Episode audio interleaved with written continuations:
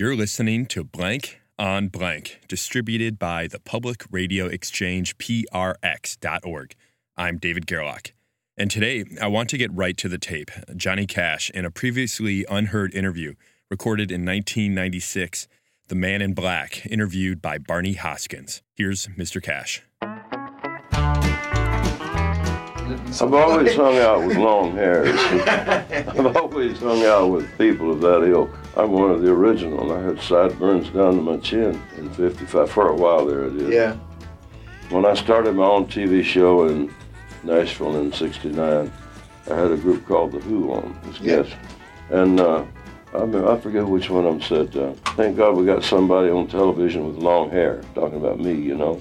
Although it wasn't all that long.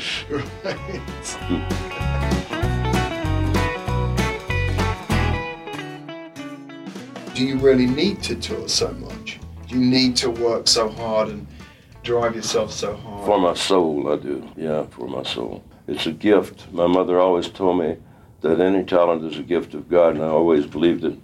If I quit, I would just lay up in front of the television and get fat and die pretty soon. So I don't want to do that. You know, I just hope and pray I can die with my boots on. Now, I've been in hospital beds, Yeah. and I don't want to end it up there.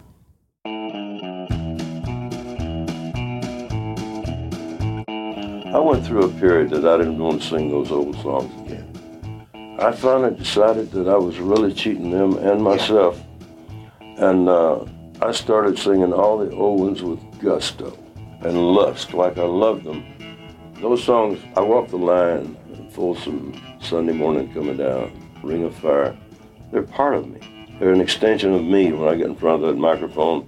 Here's part of me going through that mic, you know, to that audience. And they feel it, they know it if I feel it. And they'll turn it right back to me, the appreciation. That's what it's all about. That's what performing is all about, is sharing and communicating.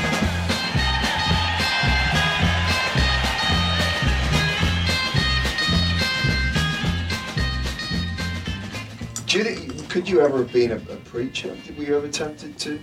No, No. I think in my world of, of religion, you're called to preach or you don't preach, you know, called by God to preach. I've never been ordained by God to preach the gospel. If I have a calling, it's called to perform and sing. I think gospel song is a ministry in a way, you know, gospel music. Gospel music is so ingrained into my into my bones, you know, I can't do a concert without singing a gospel song. It's what I was raised on.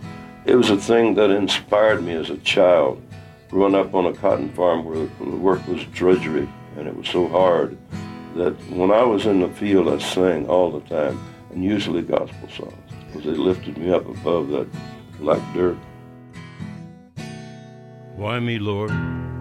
What have I ever done to deserve even one? Uh, I was going to ask you how the pain is in, in your jaw these days. Um, It's pretty severe, really, Yeah. all the time, constant. almost all the time, yeah.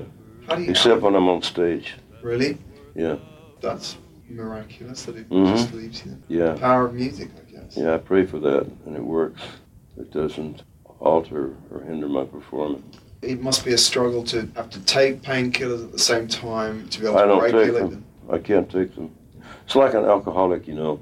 He can't drink, and I can't take pain pills. It must be very brave to. You know, No, I'm not, I'm not very brave because for five years I didn't try to take the pain. I fought it. I had a total of 34 surgical procedures on my left jaw. Yeah. Every doctor I've been to knows what to do next to to relieve me of pain. I don't believe any of them. I'm handling it.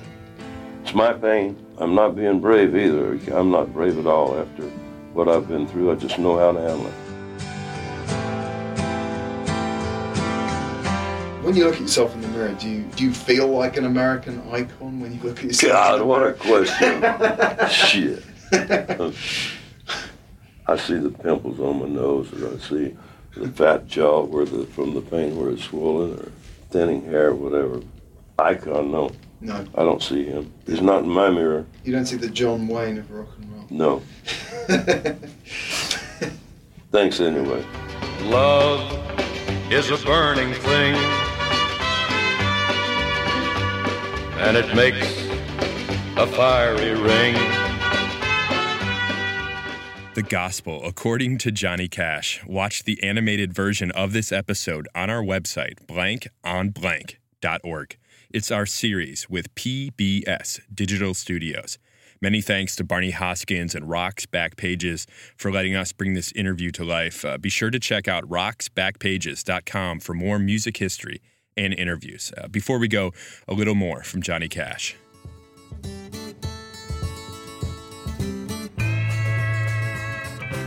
Do you look back now and think, dressing in black was one hell of a smart career move? No, I never thought about it. yeah. But how does it help me? I don't know. What does it do? I'm so uncomfortable wearing colors in public. I really am. Even denim. But if I got a day off in the town, I Yeah. want to go out for a walk, I put on denim. But uh, most everything I've got the black on.